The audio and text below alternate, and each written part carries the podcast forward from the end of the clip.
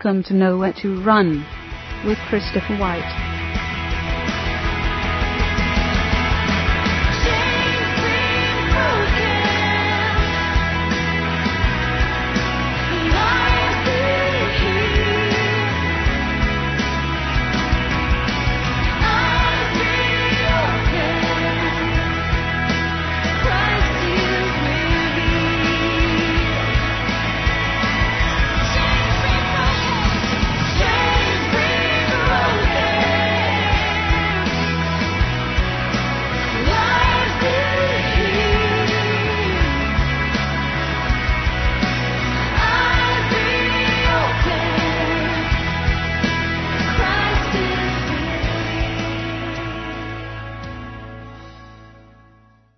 Everybody, welcome to Nowhere to Run. You can go to the website, which is nowhere to run radio dot com. This is going to be a special edition. It's an interview with Doug Perry, somebody that uh, I've listened to a lot over the years, and uh, he's a really interesting guy, and I think you'll really enjoy the interview. So we'll just get right to it. Here it is, Doug Perry, fellowship of the martyrs dot com.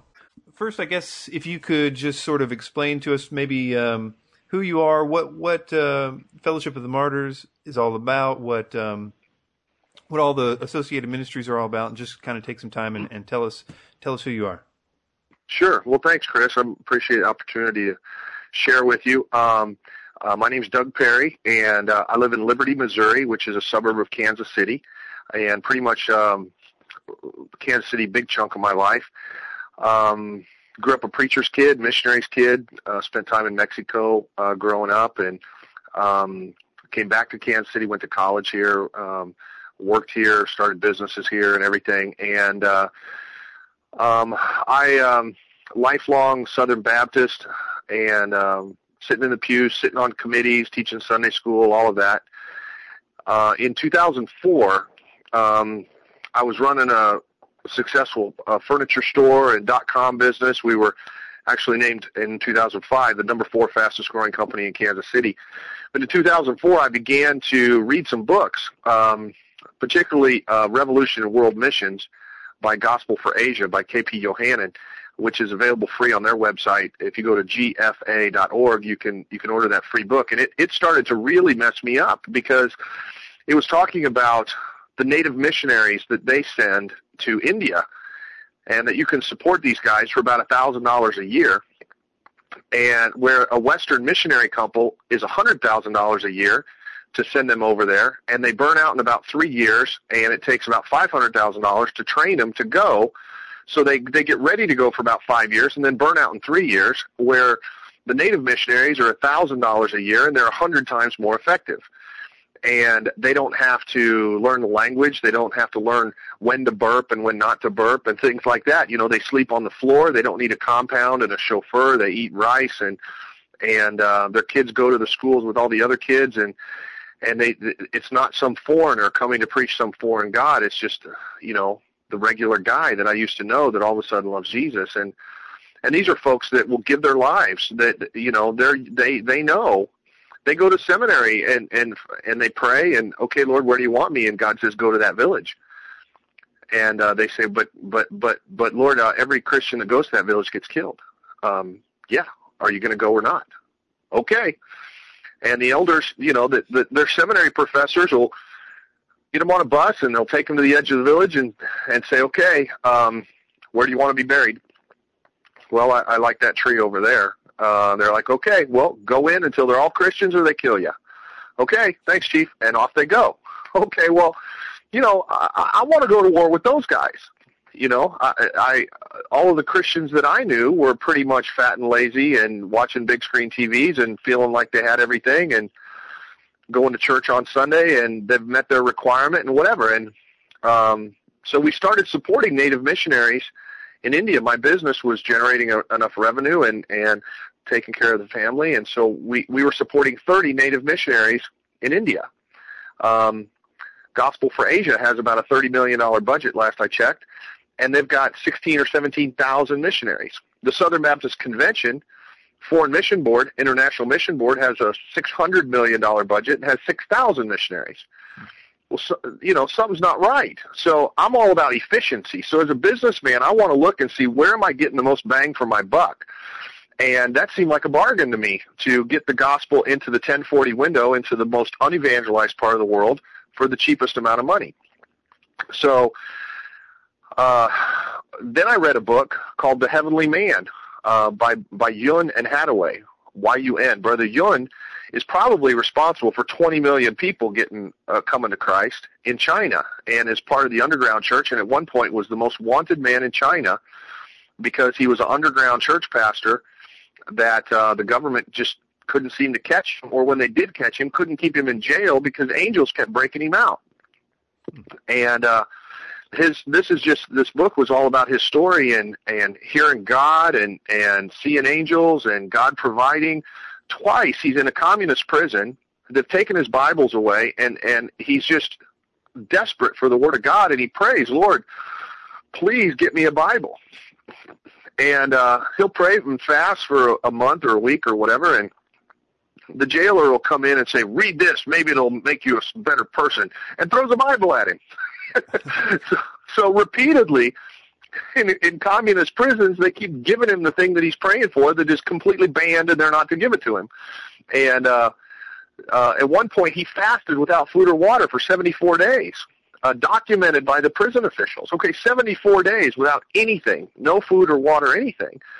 And, um, you know, I, I'm reading this and I'm going, man, the Baptists must be lying to me, because they said none of this stuff was real and for today, that the gifts of the Spirit aren't real, that God doesn't talk to people anymore, that whatever. And I just started praying. In two thousand four, I started praying and said, "Lord, if this is real, I want it, because because I know that I am I am without power. I, I, I got a form of godliness, but I lack the power thereof." We're talking about God in Sunday school, but I'm addicted to porn and all this other stuff, and I can't get free, and I can't stop sinning, and I, I, I don't hear you like I should. And it wasn't a matter of me needing to believe in him. I, I knew that he was real since I was a kid, and, and times in my life when it was really important, I, I heard him, you know, "You need to marry this woman, you need to start this business," or whatever, but it was rare. It was like a Uh, a dial-up modem, you know, and and I wanted an instant on cable modem. I want to hear him all the time. I, I want I want a, a T three fiber optic to the throne room, you know. And if that's real and if that's possible, well, then I'll give up anything for that. And uh, I met this guy. Uh, it was a revivalist from New Zealand that had been sent to Kansas City um, because of some of the promises over Kansas City for revival. And And for ten years, God had been working on him, and, and finally got him here. And I got an email from somebody that I never, I never heard from him again. I don't know who they were. Might have been an angel for all I know. But I just got an email saying, "Hey, you need to talk to this guy. He kind of sounds like you." Because I've been writing some on the internet about efficiencies, and uh, and and and if if the church Uh, were a business, we would immediately close half of the buildings, consolidate everybody into fewer buildings, sell off the property, get them out of debt, and start doing, you know, the things that are on our mission statement, like feeding the hungry and clothing the naked, it, which wasn't getting done. And from a business perspective, I just look at this thing and say, "How this is this is insane. Nobody but Satan would spend our money this way." You know, ninety-six percent of everything the Christian church brings in, we spend on ourselves, on our own shows, fattening up the people that are already full, uh, instead of feeding those that are starving to death. Less than one percent of our budget goes to the third of the world that has never once heard the name of Jesus. You know, how can that, how can that be a, a good investment? How can that be a good idea? So I started seeing that something's really, really wrong. We start a new denomination every other day. Um, I got statistics for all this on my website, by the way. I'm I'm just talking fast, but there's references on the website. Um, in a book I wrote called the, called The Apology to the World, um, there's statistics and bibliography for all of this stuff. And um, I just uh, I was a part of a megachurch um, here, that one of the biggest Baptist churches in Missouri, and I realized we're spending one percent on the poor. You know, that can't be a good idea. And then I, I go to the pastor and I say, "What about this stuff? I'm, I'm reading these books about China and Africa and other places, and people getting raised from the dead and healed, and, and you know, angels showing up." And, "Well, that's not real and for today." All that ended when the book of when the, when the New Testament was done being written, and and that was just for the book of Acts. I'm like, you know what? Pull me out of the Rolodex. I, I've never not been a member of a church my whole life. but I, and so I don't even know how to do it, but delete me from the file because you're lying to me, and I know you're lying to me, and, and I don't I don't mean to say that you're doing it on purpose or that you're being hateful, but you probably don't even know that you're lying, but I'm sure you're lying. So just, you know, I, I just couldn't go back. I couldn't I couldn't sit there um, singing and dancing and raising my hands while people are dying and pretending like everything's okay. And uh, I met this guy from New Zealand, and he said, I really like what you're saying, and, and I know that God's called you to say some hard things, but uh, I think you're, what you're missing is the baptism of the Holy Spirit. I said, well, I've had the Holy Spirit since I was six years old, thank you very much.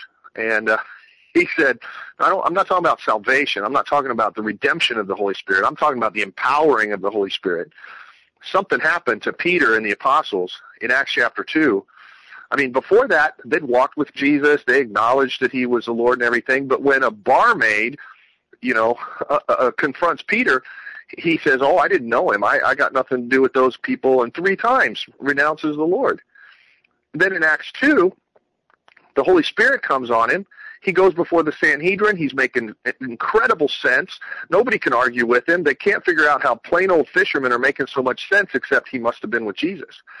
Then they whip him and throw him in jail, and he goes back home praising God and thanking. He doesn't squeal. He doesn't give up. Something happened in those couple of chapters between him, you know, denying Christ and then being grateful that he got whipped. And uh, and I got to admit, whatever that was, I didn't get it in the Baptist church, and um, and I wanted it. So Andrew invited me down to a home group that they were having for them to pray for me specifically to receive the baptism of the Holy Spirit that's promised in Acts chapter two. Now I, I didn't have any concept of any. I'd never been around Pentecostal charismatic churches. Maybe a couple of times in my life, I heard somebody speaking in tongues at a Second Chapter of Acts concert or something, and somebody stood up and said something and I didn't understand, and somebody set up, stood up and said something in English, and everybody clapped, and I went home and I asked my dad, who who was the pastor, and he said, well, that was that was tongues, and it sounds like they interpreted it and did it right. And my dad didn't deny that it was real. He just ignored the whole subject altogether, because you just can't uh, you know you just you just can't even missionaries, even as I was growing up, Um, we'd sit around the campfire or something with five of the of the missionary dads or uncles, Uncle Bob and Uncle Steve and whatever, that you'd call them, and, and uh, somebody would say, come on, tell me the craziest thing you ever saw. And they'd look around to make sure nobody from the convention or no supporters were there to hear it, and then they'd tell you about seeing bullets do right angles and seeing angels tell them not to go into that village and driving on an empty tank of gas for a week and and, and all kinds of miracles that they could not tell somebody on furlough because they'll kick you out of the convention. And uh, so I, I knew God did that stuff, and and and, and I was hungry to, to see the power of God, not, not for the sake of signs and wonders or whatever, but just because I knew I was powerless. And I knew there had to be more. Anyway, so November twenty-third, two thousand four, uh, I'm down at a home group here in Blue Springs uh, on, on the east side of Kansas City at Andrew's home group for them to pray for me. And and they put a chair in the middle of the room and lay hands on me, and, and they're praying in tongues, which is kind of easy to me because I've never been around that before. But I don't care. Uh, you pray however you want as long as you get me to the goal line, because I want more Jesus. And I didn't pray for tongues or miracles or whatever. I prayed for wisdom, because wisdom is at the top of the list, and Solomon prayed for wisdom, and God gave him everything else besides. And so I figure I want to see through the eyes of Jesus, because that's maximum wisdom. And uh, and I prayed a crazy prayer. I prayed uh, with all my heart. I said, Lord, show me anything that stands between me and you, and I'll repent of it. I said, Lord, I don't care what it costs, my business, my life, my wife, kids, prison, torture. I just want to be the most dangerous person to Satan on the planet. And, and oh, okay, I'm pretty sure the Holy Spirit inspired me to pray that, because I didn't mean, I didn't mean it in a competitive way, like I want to be more dangerous than Brother Yun or, or Brother Andrew or somebody else. I just, I just meant, you know, Lord, I, I feel like I've got a pop gun and I want to nuke. I want to make a difference. I know that it's bad. I know that it's dark. I don't know what to do about it. I need the power of God uh, to show up, and I'm willing to be used in whatever way you want me to be used. Um, you know, and no matter what the cost. I didn't expect that he'd take me up on all of that, but he pretty much did. Um, and, and I'm grateful that at the time he didn't say, oh, yeah, I'm going to take all of it, because I might have squealed, honestly. But um, uh, but it was a courageous prayer to pray, and uh, I'm I'm glad that, that he did whatever to me so that I could. I, I, for about forty-five minutes, I'm on my knees. They put a chair in front of me, and I'm like, I'm not going before God in a chair. You can just bend over. And so I'm on my knees, and they're laying hands on me and praying, and and really sincerely praying for my good and praying for me to hear God. And and I'm not, I don't want to receive anything from them. I'm here for Jesus, you know. And I, I, after forty-five minutes of repenting for stuff, and I just said, Lord, clean me out. Show me anything that stands between me and you. And uh, like machine gun fire. I mean, even if I was kind of hearing the Lord in a rusty way before that, when you pray, Lord, show me something to repent for, he's going to answer you quick. And uh, so right away, he's like, you, you know, you're still angry at this boss that fired you three jobs ago. And okay, Lord, bless cranky sister Constance, the nun, wherever she is, I'm sorry, and forgive her and whatever. And and you're still, you know, I told you to go visit your grandma in the hospital. She's dying and she's sick and she's a widow. You're supposed to care for the widows. And that was me telling you, and you ignored it. And I'm like, yeah, I know it was you. And I, I I'm sorry. And, you know, whatever. I, I don't have a big resume of, of crack and, you know, murdering people and getting tattoos of skulls and crossbones, or, you know, that's, uh, but, but there was a lot of pride and a lot of rebellion against God and a lot of, a lot of sin and, and other stuff that, that he wanted me to get cleaned up for.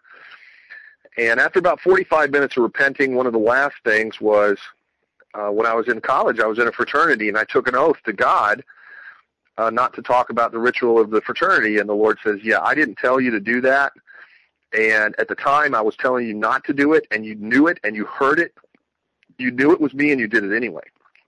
I'm like, oh, man, uh, that Lord, that's twenty years ago. He's like, doesn't matter. We want this cleaned up. And I'm like, okay, Lord, I'm sorry, and please forgive me. I renounce it. And and then he's like, well, then you were the ritualist, and you made other people do it for two years. Oh, shoot.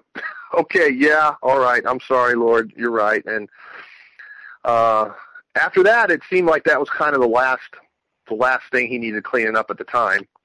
Since then, there's been other stuff that he's brought up that, but at, the, at that night anyway, that was the last of it. And and Andrew, for whatever reason, felt to stand me up, and I'm standing there, and I've been praying to see through the eyes of Jesus, and the Lord says, you wanted to see through the eyes of Jesus, I'll show you. And and this vision starts, and it's what they call an open vision, meaning it doesn't matter whether your eyes are open or not. It's just like you're watching a movie play, and you can't stop it. And um. And believe me, if you're having one, you know this is not your imagination. It is just, it just takes you over, and you're just watching this movie. And more than watching it, it's not just three D. It's, you're feeling it and smelling it and, and everything. And all of a sudden, I'm up over the world looking down on the planet, and America is kind of on the left-hand side, and there's this black, like, like octopus ink spreading out from America all over the world, little tendrils of ugliness spreading all over the world. And immediately I feel like I've got an ice pick in my heart, in my chest, and I'm groaning and aching because I can feel the wrath of God at how angry he is at this blackness that's spreading out from America all over. And I'm groaning and crying, and, and, and I was, you know, pretty well crying before this, but now all of a sudden I, I'm seeing the urgency and how angry he is, and I can feel like a pounding in my chest. And And I'm like, oh, God, this is horrible. I had no idea. And on the right side of the world is a reel of faces of little kids whipping by. And uh, it's like a like a loop coming up and over the uh, up and over the planet, and it'll it goes real fast, and it'll stop. And there's a kid in Asia, and he's dying and lost, and it's because of the black stuff. And a kid in the Philippines, and he's dying and lost, and it's because of the black stuff. And a kid in Africa, and, and prosperity gospel is being preached that, you know, give me your last chicken so I can get a jet plane, and God will bless you, and, and it's because of us. And and a, a kid in Thailand, and, and a pastor is up there sounding just like Jimmy Swaggart, because we heard this on the satellite, and this is how you're supposed to preach and cry, because this is what the Americans do. And, and, and I, on the one hand, I can feel the love he has for these little kids and the wrath for what we're doing to these little kids. And I'm begging and pleading and snotting, and I'm like, oh, God, I'm so sorry. Please forgive me. And um, whatever I have to do, whatever it takes. Please, Lord, how are we still here? We should be toast by now. This is horrible. I had no idea. Please, Lord, we'll fix it. I'm sorry. And for about ten minutes, the faces run, and I'm bawling and snotting and crying and, and repenting and committing whatever to, to, to, to the Lord if we'll just please give us a chance to make it right. And after about ten minutes, the reel of faces, kind of like a like the old film reels in school, just click, click, click, and the and the, it, it kind of goes dark. And the Lord says, you wanted to see through the eyes of Jesus. I showed you everybody. Now you're responsible. And I don't expect people to believe me. When people tell me stories about twelve-foot angels grabbing them by the hair and taking them to the throne room of God, I'm always asking the Lord, really? Did that really happen? Is he making that up? So I'm expecting that whoever's listening to this is asking the Lord whether I'm lying or not. Uh, but but I'm not under any conviction about it because I know I'm telling the truth. But the Lord says, you wanted to see through the eyes of Jesus. I showed you everybody. Now you're responsible. I said, what do you mean you showed me everybody? That was like six and a half billion people. He says, yeah, that was everybody. And I understood that he sees us all as little kids, that I thought it was just some of the kids of the world, but he sees us all that way. And it went so fast, I couldn't have picked somebody out and remember some face someday I'm going to run into somebody. Hey, you were in my vision. I, you know, it was, it was way more than that. But I know people that right before they hit a deer, their whole life flashes before their eyes, and they remember every piece of glass bouncing as it shatters, and the owl that's on the fence post as they drive by upside down, and you know, stuff like that. And and um, so God and brain power, time. Okay, fine, Lord, fine. That was six and a half billion people.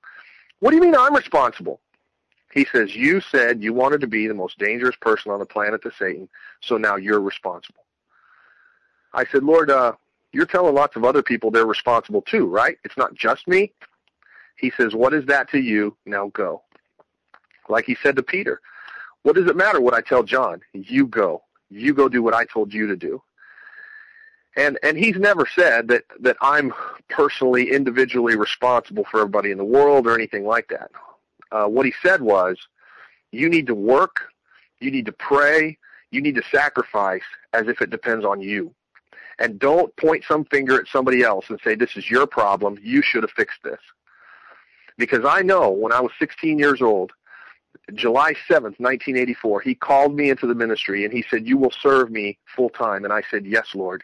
And I went to college planning on being a pastor because my dad was a pastor. How hard could it be? You know, I'm twice as smart as him. And uh, uh, but I went to the Southern Baptist Convention when I was a junior in uh, college, and I saw the ugliness and the politics, and I didn't want any part of it. So I ended up in the business world knowing that I was running from God, but I couldn't figure out how I was supposed to fit into the church system that we built, which to me seemed so broken.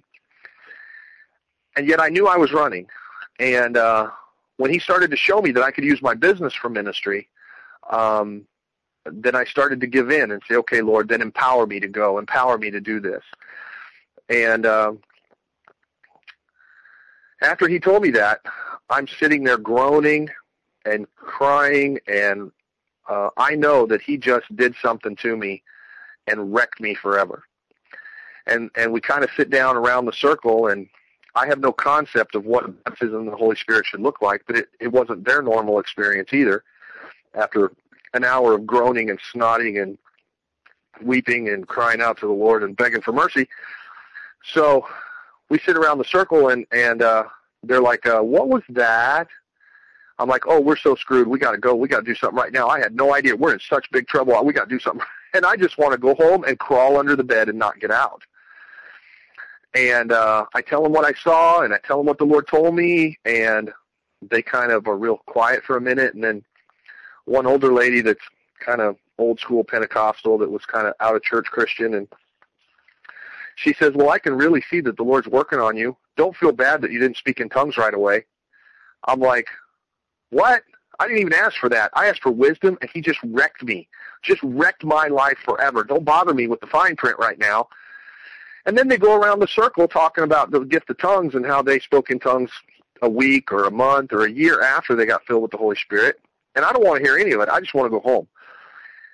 And then finally, Andrew said something that made some sense, and he said the gift of tongues is, is part of the purpose is to help you pray out from under a burden that you couldn't pray out from under any other way, except the Holy Spirit intercedes for you. And I said, okay, that I'm going to need. If that's what it's for, then give it to me, because that, I understand I can't pray out from under the burden he just put on me. And, and already, for three days, my chest hurt. We had a, a, a physical scheduled anyway because we were adopting a little girl from China. And I went to the doctor and got checked out because I thought I was having a heart attack. I mean, it hurt that bad in my chest for like a, like a baseball bat for three days. And uh, from that night on, November twenty-third, two thousand four, can't look at porn, can't get a picture of anybody that's not my wife in my head, praying all the time, groaning, screaming, crying out to the Lord. You know, I don't recall ever seeing in a Baptist church anybody on their knees. Maybe at summer camp for a week when the emotion is high and they're, you know, the thirteen-year-old girl you want to flirt with and went down the aisle, so you go down with her.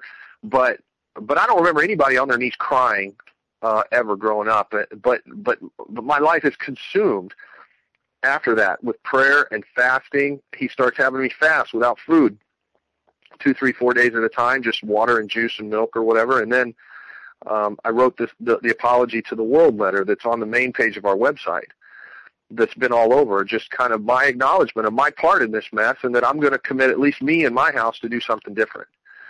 And uh, when I wrote the letter, he said, now, I don't want you to release it for seven days. I'm going to send ten people to read it, and you start fasting. After four days without food, he says, okay, now no food or water. So I do another three days without food or water until he says it's ready to go, and uh, I can put it out on the web and stuff. Ever since then, he pretty much has me fast without food or water. The first two years, it was about two hundred days out of the year, uh, six, seven, eight days at a time without food or water.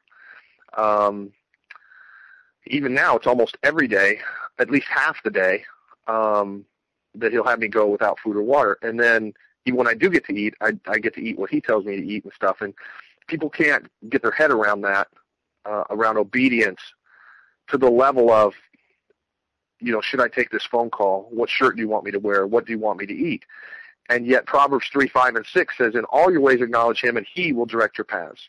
And I took all to be sort of literal, like he meant all, instead of like the, the Sunday morning between ten thirty and twelve all.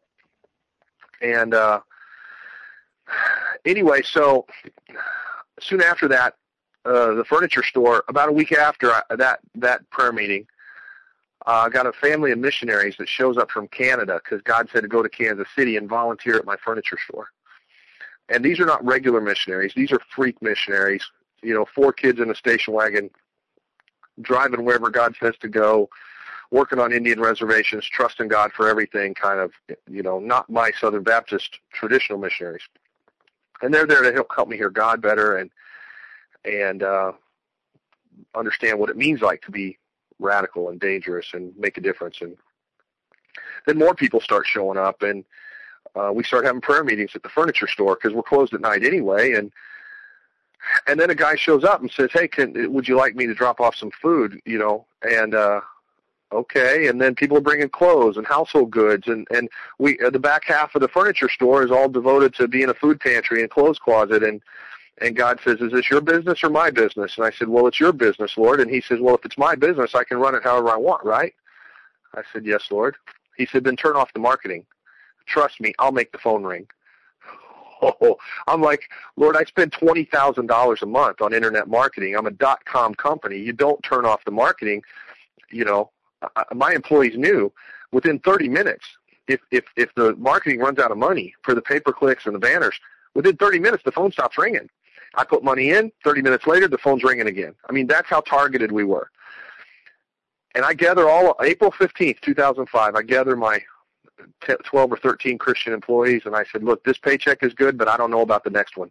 We're going to trust God all the way from now on. I'm going to turn off the marketing because he says he's going to make the phone ring. Pretty much all but one left. And uh, within a few weeks, they were all gone, replaced by volunteers, missionaries from Australia and Ohio and all over that God had sent to work at the furniture store. And we're feeding hundreds of people and, and little old ladies that are sleeping on the floor. We get them a mattress, and hotels are donating stuff, and It just was real wild ride. Um, and for about a year and a half, the Lord kept the doors open. Uh, my internet traffic drops from two million unique visitors a year to background noise. Um, but somehow he keeps the doors open for a year and a half uh, with no marketing and no payroll. Um, and uh, then in the summer of two thousand six, the Lord says, walk away, don't look back. I want you to serve me now. I'll pay the bills. And uh, I said, Lord, what do you want me to do with the business? He says, anybody that sets his hand to the plow and looks back is not fit for the kingdom. Walk away, don't look back. And uh, I was obedient to do that. And uh, they pretty much threw the whole thing in the dumpster, whatever the maintenance guy didn't take home. And uh, I didn't look back. And he's been faithful to take care of it and somehow clean it all up and make it okay. Um, and uh, a lot of lessons through all of that. I'm simplifying so much experience and spiritual warfare and people getting healed and, and seeing people delivered of schizophrenia and addiction and instantly delivered from meth- methamphetamines and methadone and, and all kinds of stuff that happened during that time. And suffice it to say that I think the Holy Spirit picked me up and flipped me over, shook me real hard, and all the Baptists fell out. Um, and we learned how to get out of his way and just let him be in charge. So we've never had a, a regular meeting. Um, you know, everybody come at Sunday at ten thirty. We'll make sure the Holy Spirit's here, and we'll tell him to leave by noon so you can go watch the football game. It's just not um, something I'm willing to do. Uh, after I've seen how much it grieves God for us to put him in a box and tell him what to do. Um, so we've just let the Lord organically, as the Spirit leads, grow things. And uh, after the business shut down, I spent about six months driving around the country. Um, the Lord said, go. I had a hundred bucks and my van. Uh, at that point, the would I'd, I'd taken out one hundred thousand dollars out of the equity in my house and pretty much given it away, paid off debts, given it to the poor. Um, my wife thought I was nuts, um, you know, filed for separation, took the kids, didn't want anything to do with me because I was full of Satan, because God would never do this. God would never tell somebody to sell all you have and give it to the poor, even though I can show you the verse where Jesus told that, somebody that exact thing, but we've rationalized it to mean that, oh, no, he couldn't possibly have meant that. Well, they don't believe in India or China that he didn't mean that. It's in America and the West where we think, oh, God would never tell you to give away your white picket fence and your two point three kids and your four-bedroom house. God's just not like that. God wants you to be prosperous and, and rich, and God wants to bless you. Um, but other places in the world where Christians are getting macheted to death and burned alive and whatever, they understand that uh, when you get baptized, you better mean it. You better mean, you know, I'm never going to go back to my village. I'm never going to see my family again. I'm probably going to get killed, but I don't care. I want Jesus. And, uh, you know, I'd rather go to war with them um, than most of the American Christians I know. So um, I just committed myself to to uh, do whatever it takes. And uh, we started a website called fellowship of the martyrs dot com. And uh, it's... Uh, It's just a statement that that's what the church is supposed to be. The word martyr is from the Greek word martus, and it means a witness. And it didn't mean those who die for their faith uh, until the Christians would not change their witness, would not change their testimony. And even in the face of lions and boiling oil and crucifixion and whatever, they would not back down, and they would not change their mind. So the word witness got to be associated with the Christians who would die rather than change their story, rather than back down and deny Christ. And, um, you know, the Muslims that flew the planes into the World Trade Center, you know, we think they're martyrs, but it was the Christians that invented the word. And and not by killing other people, but by by being willing to sacrifice everything rather than back down.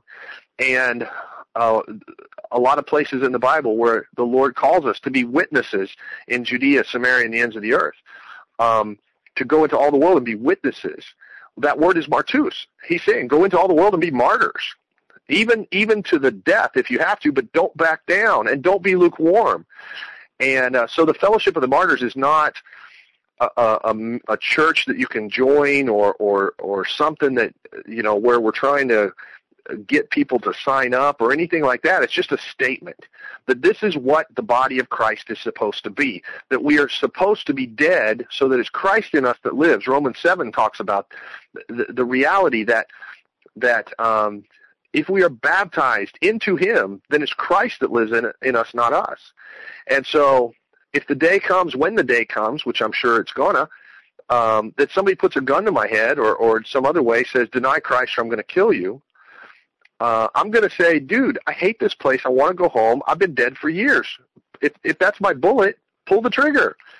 But if that's not my bullet, you better pray real hard because an angel's going to cut you in half or the gun's going to blow up or something because you can't kill me if God doesn't want me dead. So why am I going to be afraid? You know, over and over in Fox's Book of the Martyrs, it talks about people that willingly, happily, singing songs, walked into the Colosseum to be fed to the lions. Um, and that's not the kind of stuff we're preaching in Sunday school. Um, we're preaching some kind of ski trip, you know, family fun time, skee ball kind of uh, Christianity. I'm sorry, was that too subtle? Do you think people will understand what I'm getting at? And, uh, um, you know, church is not a better church. Is not a bigger, nicer building with better child care and, and, and better music. You know, a, a true church should be sharing with each as they have a need and sacrificing, and nobody had a want, and they loved each other, and they were known by their love, and they shocked the community in Jerusalem. They shocked them because how are these Jews and Gentiles getting along? Gentiles are so filthy to the Jew. To, to, to a righteous Jew, a Gentile, if he drinks out of a cup of yours, you cannot wash it enough. You have to break it and destroy it. You know, if their shadow touches you, you have to go cleanse yourself. And somehow they're hugging and they're having, they're sharing food and they're working together and whatever because they they have Christ in common. You know, and, and it shocked the world. In John seventeen, the last prayer he prayed that was that we would be one, like he and the Father are one. Talking to us, praying about us. And we're as far from one as you can get, you know. Even in this little town, I got fifty-two congregations, most of whom won't talk to each other, you know. And and my vision all along has simply been to have a family reunion out in the park. We've got a, a website called the church of liberty dot com. And it's just a statement that there is a body of Christ in Liberty, Missouri, and we ought to start acting like it. There's, that's the only thing in the Bible. Church of Ephesus, Church of Laodicea, Church of Smyrna, Church of Jerusalem, the ecclesia, the, the church, those who are called out that live in a particular town. We were never supposed to divide up into the church of the Holy Saturday, not Sunday, of Peter, not Paul. It, you know, First United, this or that. It, it, that. That is all abhorrent to the gospel. He says, I, First Corinthians three says, you're carnal. I cannot refer to you as spiritual. You're carnal because you're picking teams and you're refusing to love each other and understand that the last prayer Christ prayed before he went to the cross was that we would be one, because then the world would know that God sent Jesus. The best evangelism method of all is when the Christians get along and love each other in, in, in crazy, sacrificial, unstoppable ways.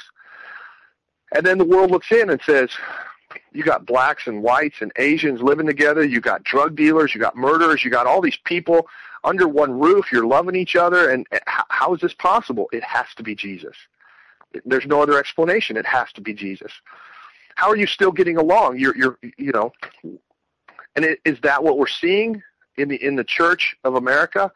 Or are we seeing that if we don't like the color of the carpet, if we don't like the new pastor, if we don't like the chandelier, we're going to move across the street and start our own rebel church to, to compete with this one because we can't agree with you. It's it's a horrible state of affairs. Anyway, so after my trip around the country, um, feel free to ask a question at any time. Um, well, sure. I mean, if you, I would kind of transition into maybe the Liberty Disaster Relief and all the things sure. that you're doing over there. Handy. Okay, thanks. After my trip around the country, I get back to Liberty, and um, the Lord had provided uh, some some finances. Uh, a lady that felt from the Lord to sell her house and uh, um, and lay the money down for the use of the ministry. And we rented a townhouse um, in this one little complex here in Liberty, which is kind of the armpit of Liberty, which um, is not really saying much. This isn't like inner city Detroit or anything. You know, this is uh, suburbia, essentially, but we've got drug dealers and everything you can imagine within a couple hundred yards. And uh, so we rented a four-bedroom townhouse, and we started inviting folks over that needed a place to stay. And um, Liberty is this sweet little Mayberry of a suburban little town where they don't want people to think there's problems. They don't want anybody to think that there's homelessness, even though there's a thousand homeless people in this county. They don't want people to believe that there's hunger, even though there's all kinds of kids going to bed without meals and on school lunches that don't eat on the weekends and stuff like that. So it, it's, I knew that if I went to the city council uh, or the mayor and said, I want to start a homeless shelter, they wouldn't do it. Um, so I just started renting townhouses and inviting my friends over. You know, what are they going to do? And uh, so then we got a second one, and uh, more people started to come, and people on the internet are liking what we're having to say. And and a guy in Alabama, God says, go to Liberty, get healed. And so he comes up here addicted to methadone, planning on staying for four days.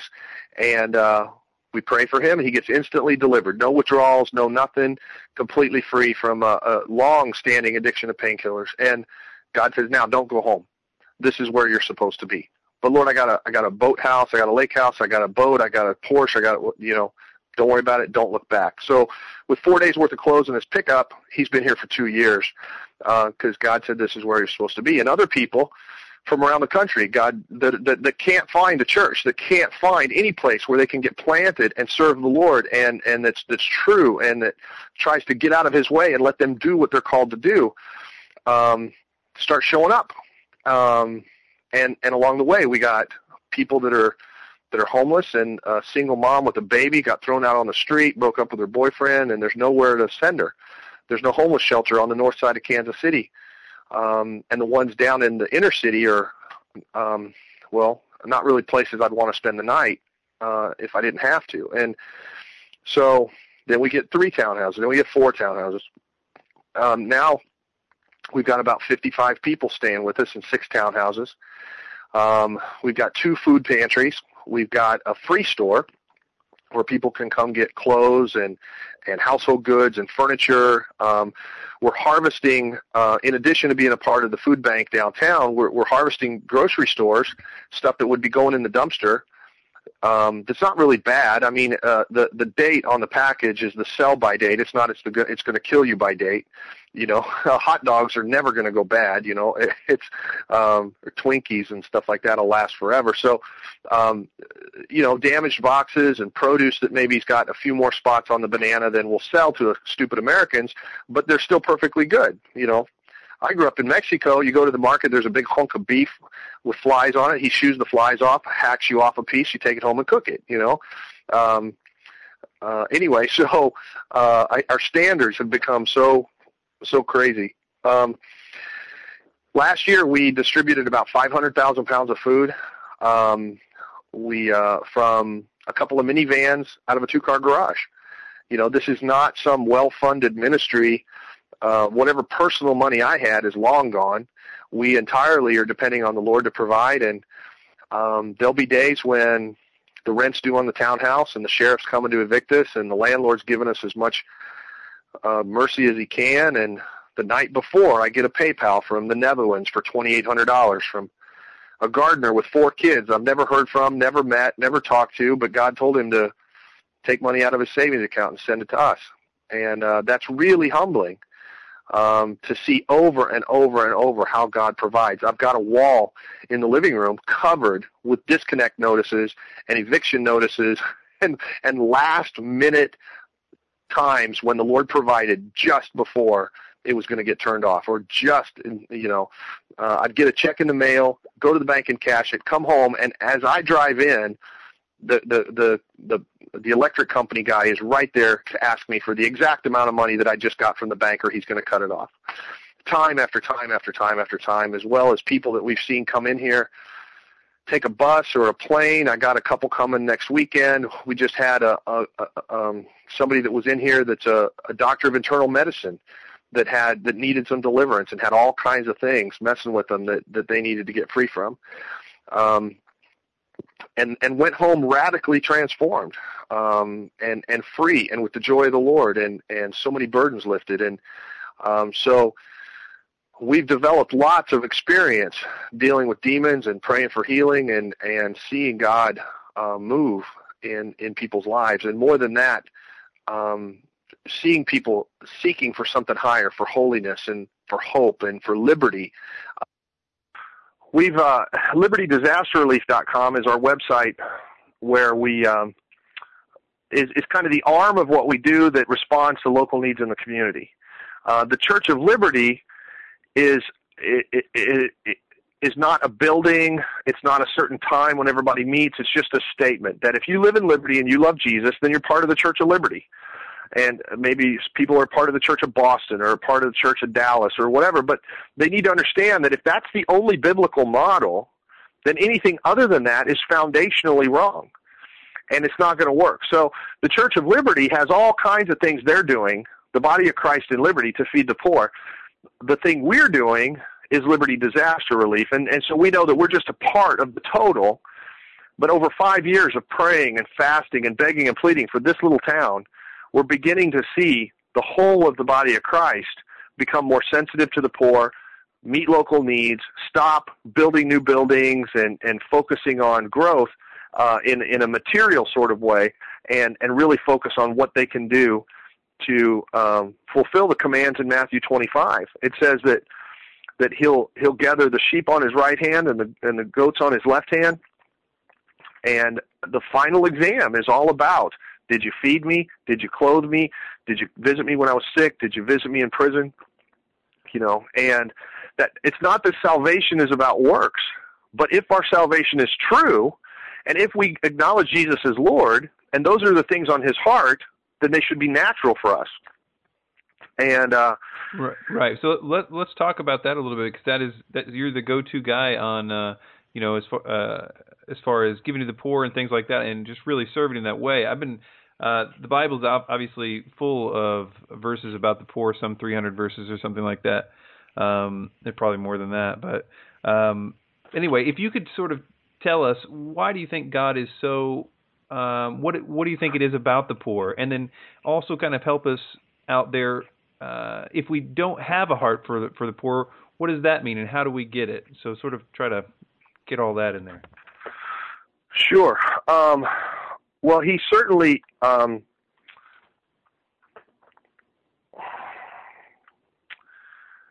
one of the, one of the criticisms that I've had, um, repeatedly for people is just that uh, in the church is that they don't appreciate the humble things, that they don't, they're unwilling to, um, To, to really see the things that the Lord values. Um, he says that it's the poor that are rich in faith. Matthew five talks about the be, the Beatitudes, and it talks about um, who is going to inherit the kingdom of God. And it's the meek and the poor and the peacemakers and the broken and the, the oppressed and the downtrodden and whatever. He says, isn't it the rich people that take you to court and sue you and take all your money? It's not the poor. You know, over and over. There's lots and lots of verses. And um, Psalm forty-one said, blessed is he that considers the poor. The Lord will deliver him in time of trouble. The Lord will preserve him and keep him alive. He will be blessed upon the earth, and, and thou will not deliver him unto the will of his enemies. The Lord will strengthen him upon the bed of languishing, and thou wilt make all his all his bed in his sickness. So, um, you know, it, um, Uh, Proverbs fourteen twenty-one says, he that despises his neighbor sinneth, but he that has mercy on the poor, happy is he. Um, probably one, Proverbs seventeen five says, Whoso, whosoever mocks the poor reproaches his maker, um, and he that is glad at calamities shall not be unpunished. And that probably sums up more than anything else, that, uh, that you just don't understand the nature of God if you don't have an appreciation for for the poor, if you don't have a concern for the poor. Jesus didn't come as a as a rich king in a palace, as a conqueror on a white horse that was going to, um, you know, destroy his enemies by political power and money.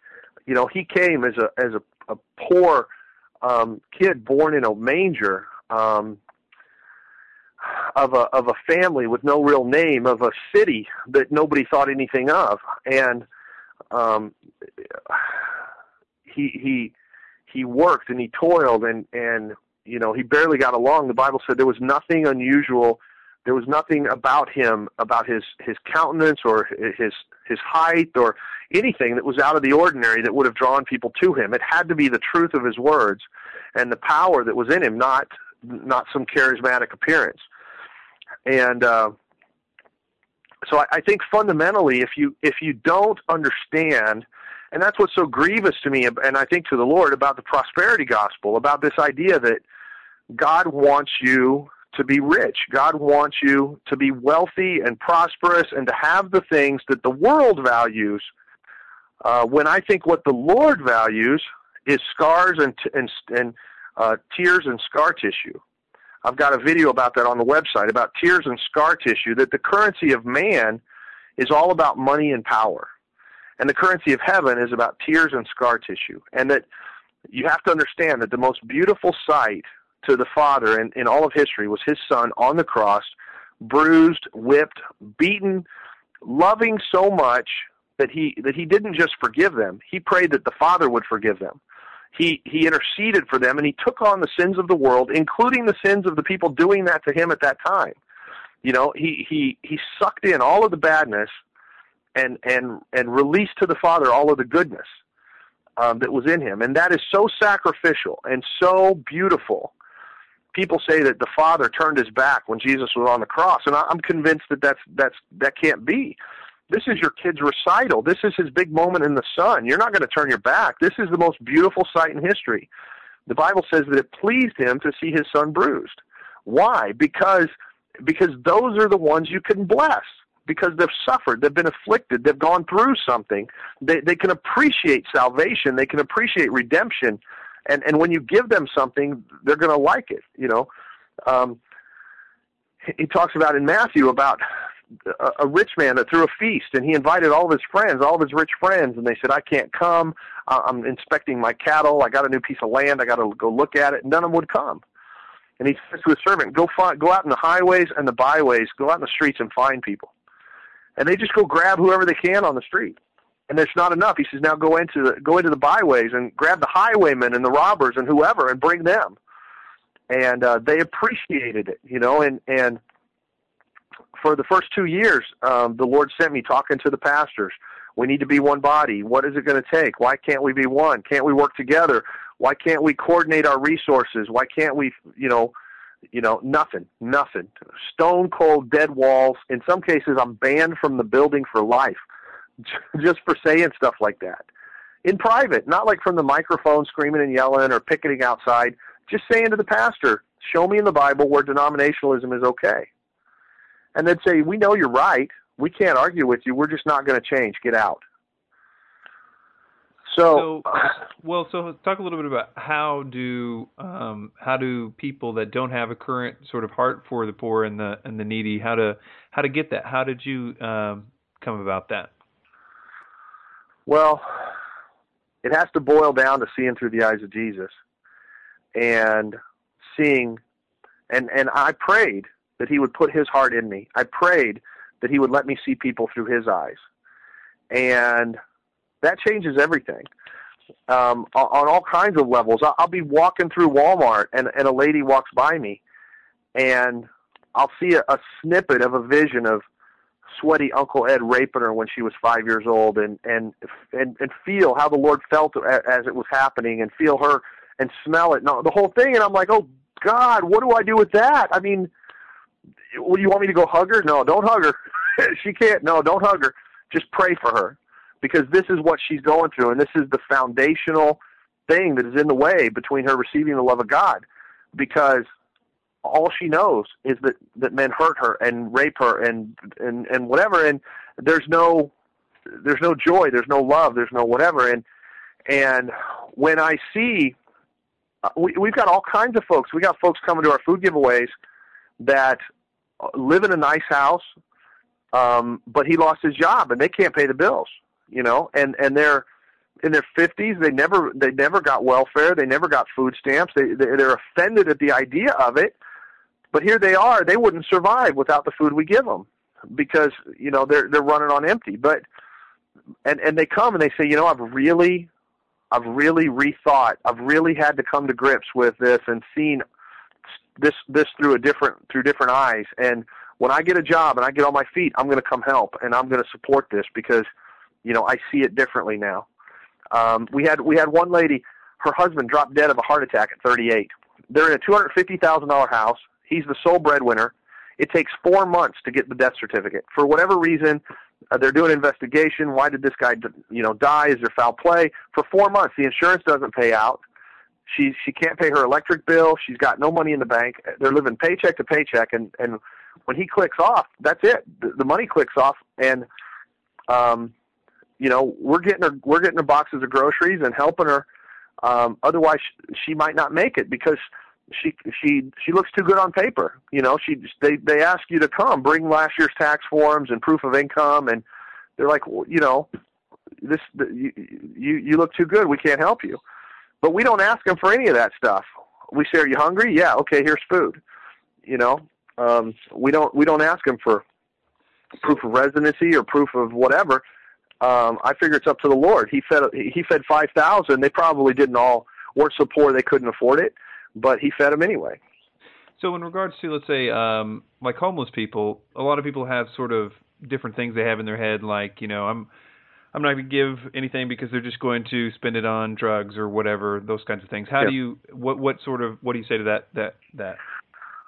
Well, my um, my first response to everything is Proverbs three, five, and six, which is trust the Lord your God with all your heart, lead not on your own understanding, and all your ways acknowledge him, and he'll direct your paths. So when it comes to money, you need to look and say, okay, what's going to get me the most treasure in heaven per dollar? Is it the new chandelier in the sanctuary or helping the homeless?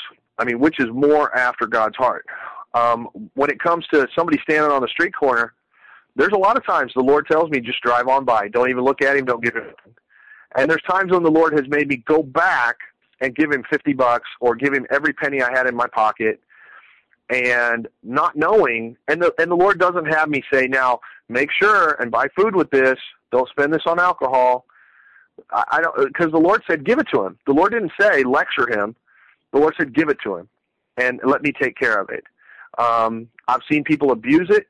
Um, we've got people staying with us. They're not all Christians. Some of them just needed a place to stay. This is not a convent. This is a hospital. And, and maybe they come here for help, or maybe they just come here because they needed a roof and they don't really like Jesus. But my my job is to open my arms and get abused if I have to get abused. Um, certainly Jesus was being taken advantage of. Judas was stealing money out of the purse, and he knew it. The Lord knew it, and he just, you know, whatever, God will take care of it. There'll be more. It'll be enough, whatever. Um, so ultimately I have to tell people, you know, listen to God.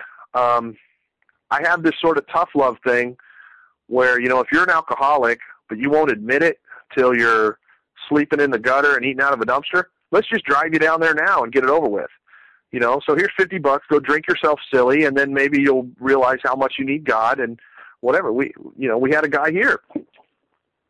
One time he comes to me, he he's uh, had a problem with alcoholism, and I'm sitting at the dining room table, and he comes and he says, uh, uh, give me twenty dollars. And he's already been drinking. I know that he's already kind of warm, and I can smell it on him. He, I'm like, I, I'm not just going to give you twenty dollars. You know, I'm going to pray about it and ask the Lord. He's like, don't don't pray about it. Just give me twenty dollars. I'm like, come on. And I'm like, Lord, uh, uh, and he's like, oh, yeah, give him twenty dollars. And I'm like, come on. Born of a virgin, raised on the third day, sits to the right hand of God. Jesus came in the flesh. Yep, it, it's me. Give him twenty dollars. Okay. And I'm like, why am I giving him money, Lord? He says, it'll sink him. Okay. Then he says, give me the keys to the van, to the ministry van. I'm like, come on. And the Lord says, yeah, let him take the van. Okay. So I give him the keys to the minivan, and uh, off he goes. Already warm. I don't know if he's over the legal limit already, but he's about to be. Uh, one of the ladies, one of the neighbor ladies, Uh, uh, wants a ride to go down to the liquor store to get some cigarettes or something, so he takes her. On the way, four blocks from here, he decides he's going to go see his ex-wife twenty minutes away, and because he's all nostalgic and drunk and whatever, and kidnaps basically the other lady, and, and they're driving off to the other side of Kansas City, and he gets pulled over, gets a D U I. And I get a call from her saying, uh, uh, Doug, um, the police officer wants to know, they're arresting him, uh, the police officer wants to know if you would like the car impounded or if you want me to drive it home. I'm like, you got a driver's license? Oh, yeah. Uh, yes, please. Could you please drive my van home? So she drives my van home, no worse for wear.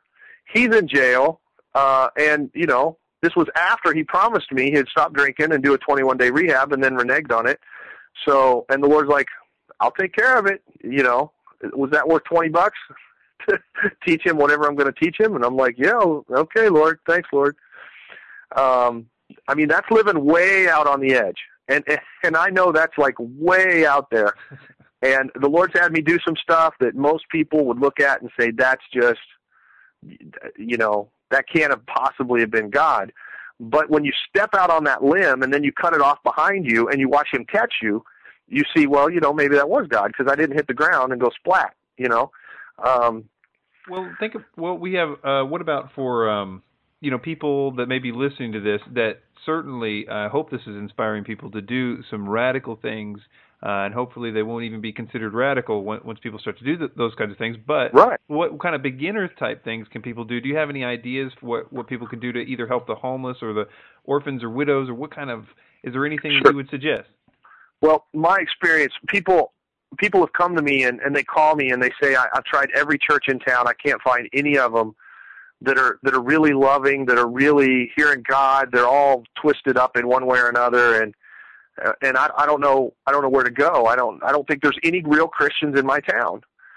And I said, I tell you what, you get the phone book and you find out who's caring for the widows and the junkies and the and and getting the girls out of prostitution and. And that's probably somebody that's a lot closer to God than you think. They're probably hearing God pretty good. And um, so the first thing you can do if you're if you're out there and you're like, I want to do something, but my, my church doesn't have any homeless ministry. They don't even want them around. They'll probably call the cops on them if they show up. You know, what, what do I do? Well, the first thing is to find somebody that's already doing it and go help them. And, you know, I, I tell people, look, Um, we're doing everything backwards. We we take missionaries that have a heart for the lost, and then we pay them horrible little salaries and send them to raise their kids in the Amazon and preach the gospel, you know, in in in bug-ridden, horrible conditions with not enough budget to do anything, while we build a gold-crusted crusted cathedral. And that should be the exact opposite. When we send somebody out to the front lines, we should send them equipped. We should send them with, we should have a blitz of resources and, and here's, help them dig a well, help them show um, how they can make a difference and how Jesus cares for that village. Instead of just, you know, this poor little white couple that's going to burn out and get sick and go home in three or four years, you know, because they're not supported. And they got to come home every four years to beg for a little bit more, a twenty dollars a month donation from your church to keep them alive.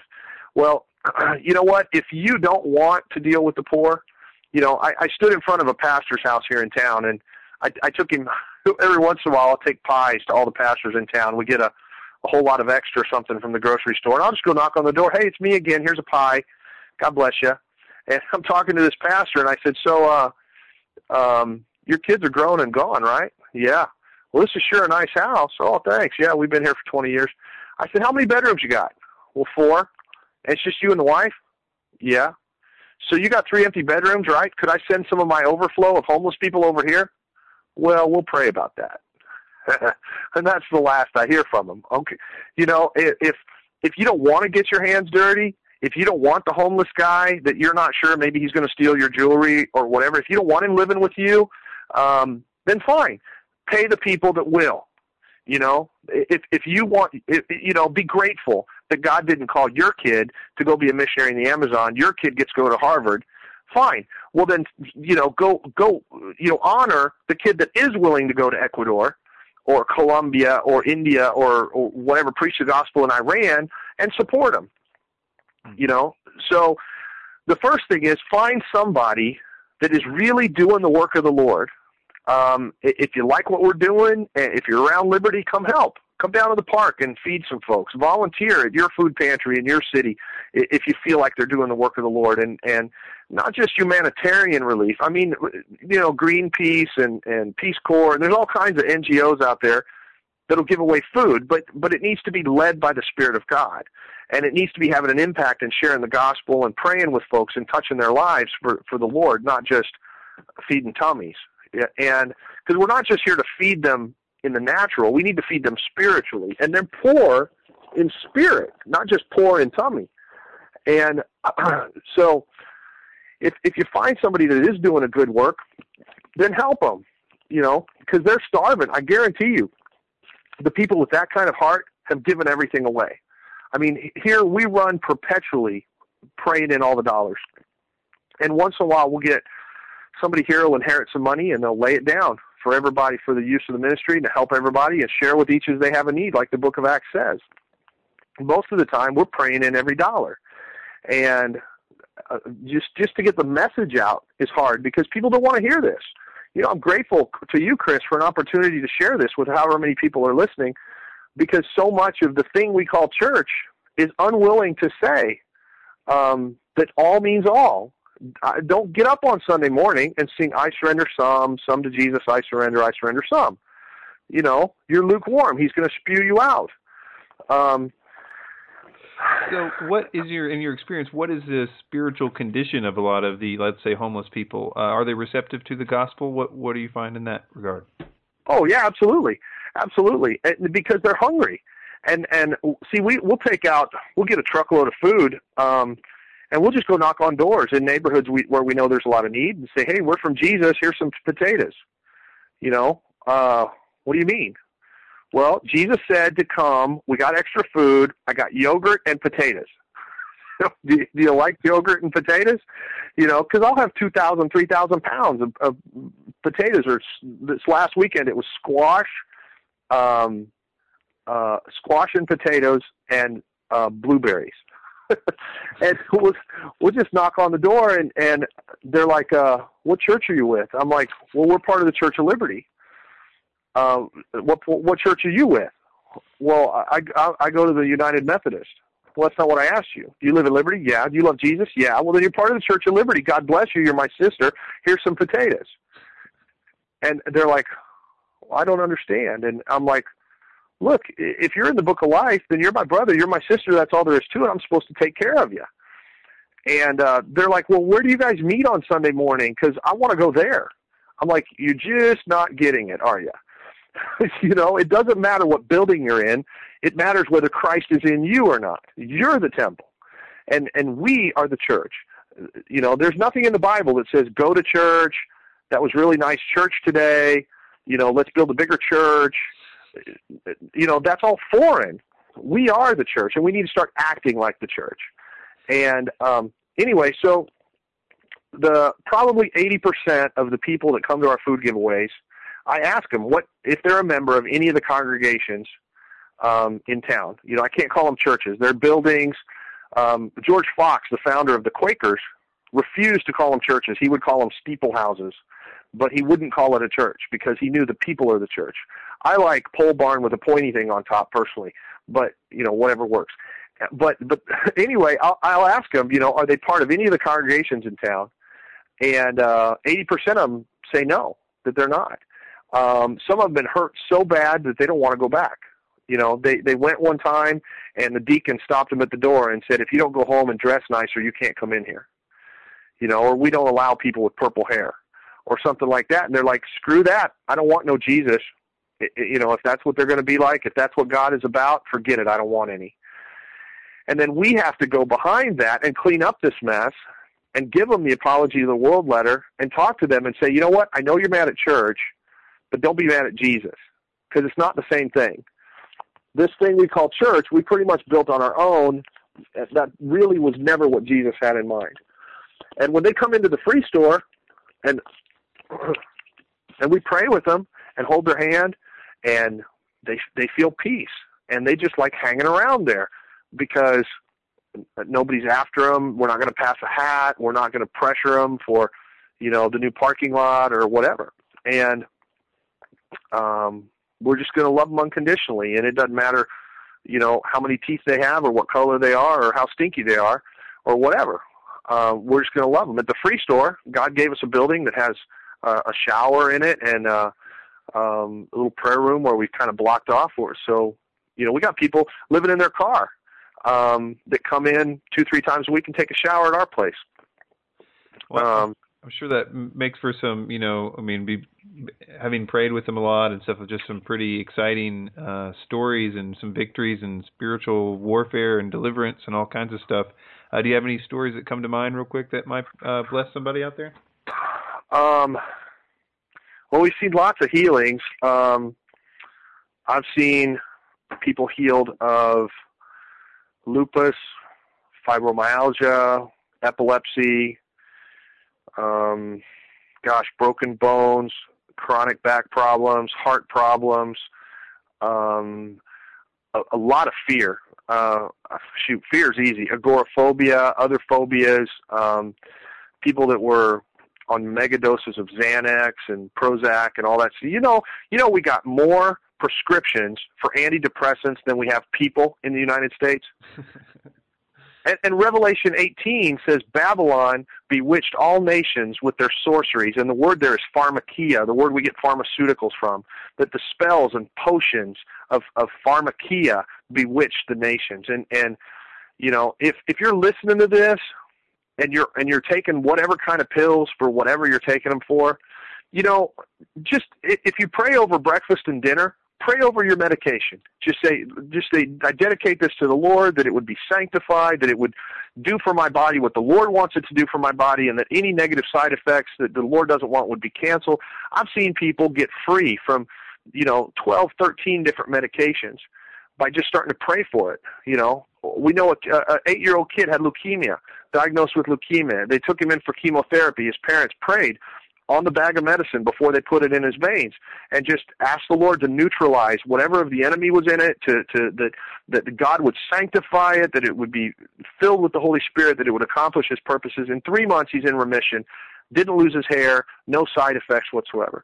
You know, I don't know that that's going to happen all the time for everybody. The Lord is real complicated. Um, but I know the reality of this, and uh, we've certainly seen lots of examples. Just this last week, I got oh, at least three phone calls of people that were suicidal. Um, one, a lady that was at the furniture store. Um, her husband has had terminal cancer. Um, she'd got drunk the day before they were to move in their new apartment. They finally got a housing voucher. They don't have to live in their car. Um, she's got a job. The day before, some voice whispers to her to sabotage it all, and she goes and gets drunk, quits her job, punches her husband. The job, you know, she loses the job. The husband leaves. He can't be with her when she's drinking. If she doesn't have a job, they don't get the house, and she's back out on the street. And uh, has been coming volunteering at the Free Store, and and is it comes in there just all suicidal. And we just hold her hand and pray for her, and just show her how to help her get her cup full and keep it full, and that God knows what He's doing. And we pray for restoration in the family, and we take her in to stay with us uh, for a couple of nights, not knowing, you know, what's going to happen. And within two days, he's back, got the job back, you know, back on track, you know, peace is, is beginning to reign in the marriage and in the situation and stuff like that. And, um, you know, it, it was just what looked like a desperate circumstance turns to victory. And not only that, but now she knows how easy it is for the enemy to steal it all if she doesn't keep her guard up. And so I can see how the Lord used it for good. And um, over and over, I understand that uh, the sweater-wearing, S U V-driving, you know, suburbanites may not appreciate what God has given, or what, or even what we're sacrificing to help them, because they don't need anything. And I think there's a pretty good chance that God is going to have to afflict America and put us on our knees with with a, a loaf of bread costing a day's wages, just so that we will turn to the Lord and care for the people around us and repent for our worldliness and our selfishness and our greed and all the other things that we value and idolize and extol in this country, and we lift up all the wrong people. Um, so it might just take seven years of tribulation to beat this thing we call church into submission. Um, what kind of places or ministries uh, do you think worldwide that are helping, and any that you would recommend? Also, ways to volunteer. Any? Sure. Well, um, you know, in, in, a, in a person's particular town, you know, I don't know. There are some. Um, certainly, folks can get on our website on either Liberty Disaster Relief or Fellowship of the Martyrs, and they can donate by PayPal or send a check or whatever if they wanted to help uh, us continue to get the word out and say the hard things that maybe nobody else wants to say. But there are some other folks out there saying it too. One of them is uh, The Jonah Project on Skid Row in L A, and Patrick Ersig um, is the director out there, and he's a really um, hard-working, crazy man. Um, uh, they've got a Facebook page, um, and his personal page, Patrick Ersig, E R S I G. Um, but you can look up the Jonah Project and get lots of information about what they're doing on Skid Row with the homeless and really sacrificing and, and God really putting them through trials and then blessing them. They got a new building, uh, just recently. It's really cool. And another one is Streetscape Ministries, uh, in Galveston, Texas. Uh, Darren Smith that I know that, uh, I believe they're doing some really good stuff. Um, there as well. Um, there's other little points of light all over um, that that are working with prostitution or human trafficking or whatever. But those are two right off the top of my head that that I I feel like the Lord is really working there and doing some really good stuff. If somebody wanted to do kind of what you're doing, the model that you're uh, that you've done with Liberty Disaster Relief and the other things, can you give some people some pointers, some logistic stuff about picking up the food at grocery stores, about um, the houses, um, the free right. store, anything like that? Right. Um, yeah, uh, there are uh, the grocery stores um, uh, can be convinced if you show them that they don't have any liability risk. They're worried that uh, somebody's going to eat a bad yogurt and sue them. But uh, the Good Samaritan Act uh, was passed. It's a federal act, was passed under the Clinton administration. And it was in response to um, people would get hurt on the side of the road, and doctors and nurses wouldn't stop to help because their, the malpractice risk is too great. If they, they don't have the right equipment, if they If they do anything wrong and the person dies, they're going to go after that, that nurse or doctor that stopped. And the Good Samaritan Act protects people like that so that if, if you stop and you do the best you can, um, you're not going to be allowed to be sued, you know. And, and um, it also protects grocery stores and restaurants if they want to donate the food. And, and so they're protected completely unless they intentionally poison something, you know, and maliciously, willfully, maliciously negligent, I think is the language. Um, but uh, it also protects the gleaner, which is me, which is the person going and, and gleaning, picking up the leftovers and getting to where they need to go. So it protects me from liability, and it protects them, the grocery store that donated it, from liability uh, in all cases federally in every state across the board. And most states have their own law that's comparable that they've passed as well. Um, so if you, if you print that stuff out, Um, you, you can find a lot on the Good Samaritan Act by just doing a search on the internet, and uh, the National Restaurant Association has a, a nice little booklet about how restaurants could do more to give food that they're not going to, you know, I mean, around here, even um, Long John Silver's and Chipotle and Boston Market and all of them are working with harvesters or working with one of the food banks to, to give away leftovers as much as they can, um, because they get one hundred percent Uh, tax deduction on, at the retail value of whatever they donate, fifty percent federal and fifty percent state uh, in most cases. So, um, you know, they can get full credit for that banana that was going to go in the trash otherwise. And that, that makes a big difference. You know, we got one grocery store. I just looked this morning when I went to pick up at this one grocery store. We picked up two thousand dollars, over two thousand dollars of retail uh, of food. Oh, that was yesterday, rather. Um You know, well, we pick up there six days a week, so that's three hundred days times two thousand dollars. They're donating six hundred thousand dollars worth of stuff from one grocery store. Um, it is a full a full van every morning of dairy and milk and produce and whatever that would go in the trash otherwise, but is still good. It may not have as long a life, but if you can get it into refrigeration and get it distributed within twenty-four, forty-eight hours, it's fine. Um, and so we managed to feed three thousand, four thousand people a month off of what would be in the trash otherwise. The F D A says fifty percent of all the food in America gets thrown away. You know, how can a country survive? How can a world survive when half of all the food we produce gets thrown in the trash and goes bad? You know, and it could be avoided. Um, something like six billion pounds a year that could be salvaged that's going in the trash that wouldn't have to be. Um, whether it's just because the chips are dated. They're dating bottled water. They're dating Gatorade now just to rotate the stock. Uh, but how is a bottle of Gatorade going to go bad, you know, um, for example? So anyway, um, if they wanted to, uh, they may need to be a five oh one c three, but they, there's other ways that they could be a nonprofit. One of the one of the best, easiest ways is to uh, be formed as an unincorporated nonprofit association. And in most states, that doesn't require any paperwork except you you set up a bylaw and a constitution. Um, and I'm not a lawyer. You may have to register with your state, but it doesn't require a couple of thousand dollars in eight months like a five oh one c three would.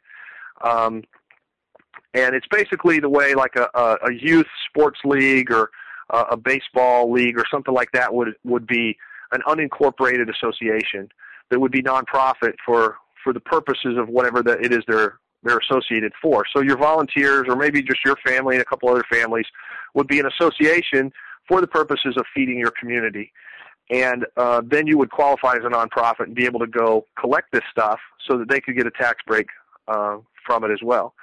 Um, the other possibility is that if you're a church, you don't have to be a five oh one c three. Uh, in fact, I think God doesn't want them to be a five oh one c three.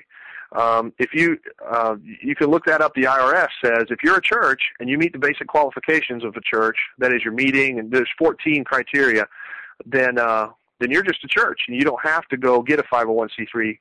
Um, you're automatically non-taxable, constitutionally speaking. So, um, and we have a variety of arrangements here for the different things that we do as the Lord has led, but um, they can just go talk to um, to the grocery stores and, and say, you know, what are you throwing away that didn't have to be thrown away? Because you get a one hundred percent credit on the retail value of that, and there's no liability to you if you donate it.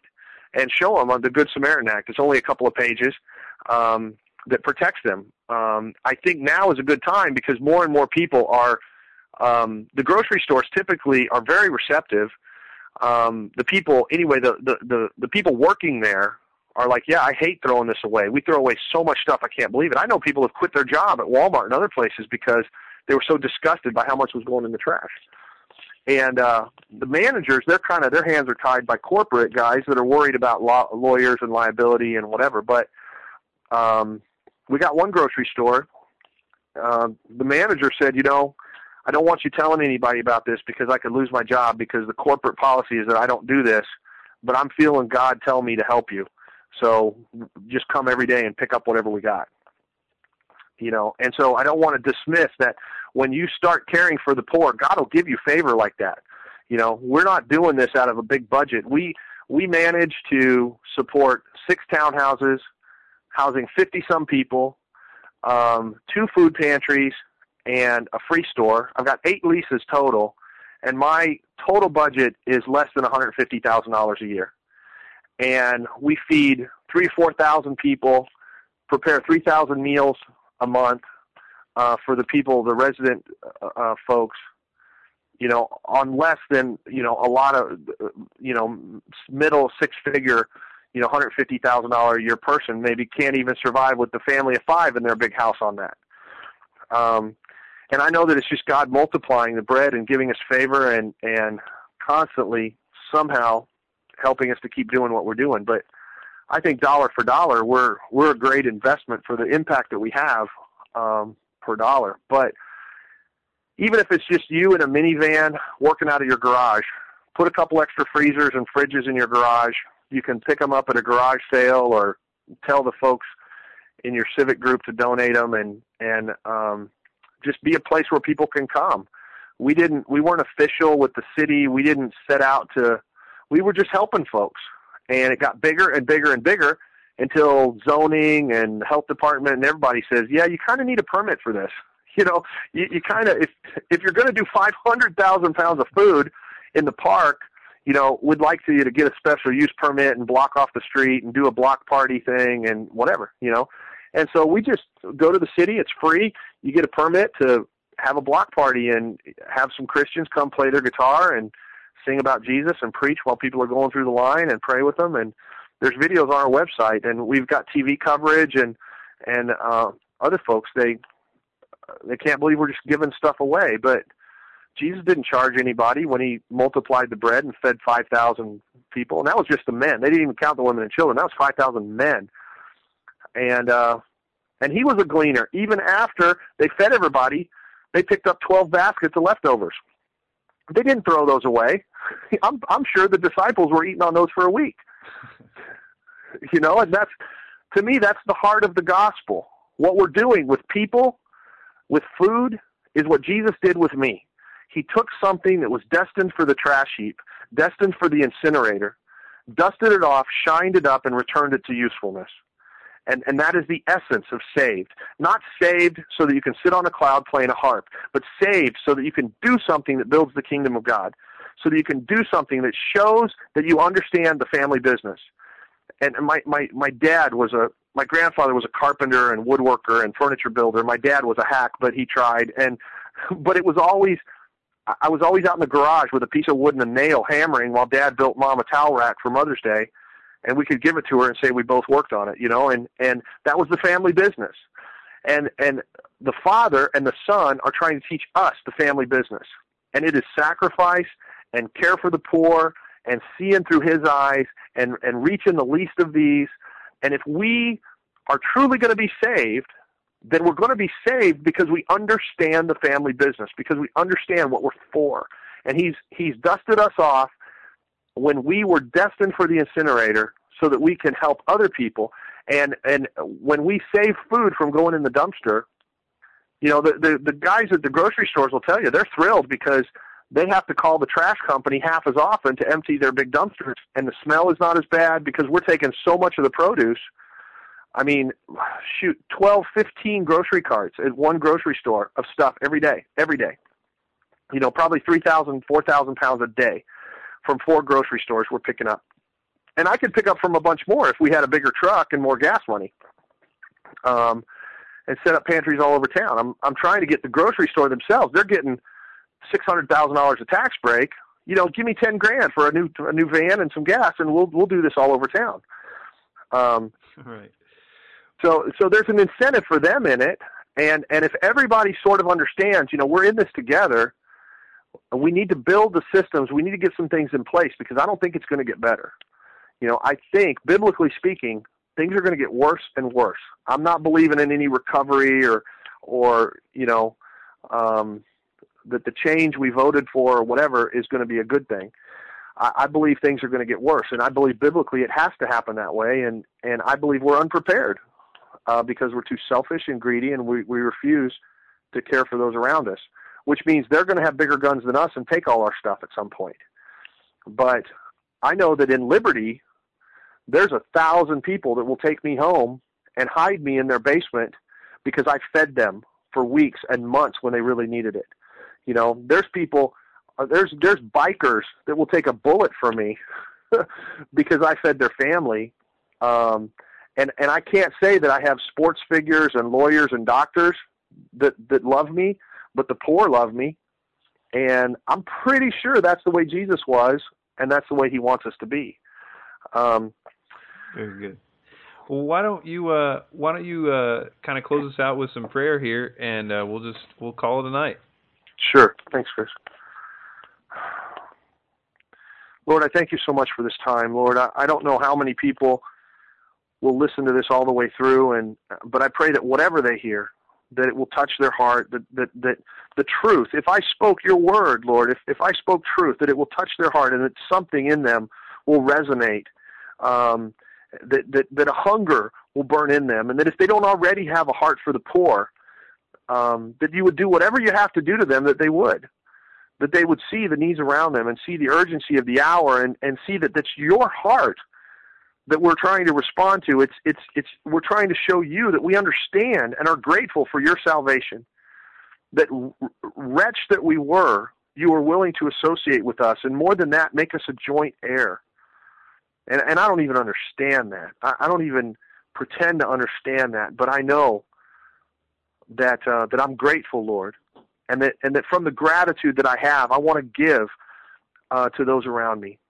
And Lord, I just I pray for for the body of Christ, Lord, that we would be one. And we are so divided, and and getting more divided every day. And I just pray that hearts would begin to turn back to you, that we would be known by our love, not by our ability to divide over the music or or the order of worship or whether people speak in tongues or not, but that we would just seek you, and that we would be known by our love for one another, not by the things that divide us. Please, Lord, that the body would be restored, that in every town everywhere, Lord, that their remnant would rise up and begin to care for those around them. Please, Lord, before we run out of time. We love you and we praise your holy name, and we thank you, Lord. Every good thing comes from you. I thank you in advance for the hearts that, that, that may be touched by this and the impact they may have and the ripples that will go out, Lord. I pray that uh, that there would be many. In obedience to your command, we pray all of this to the Father in the name of Jesus Christ, our Lord. Amen. Amen.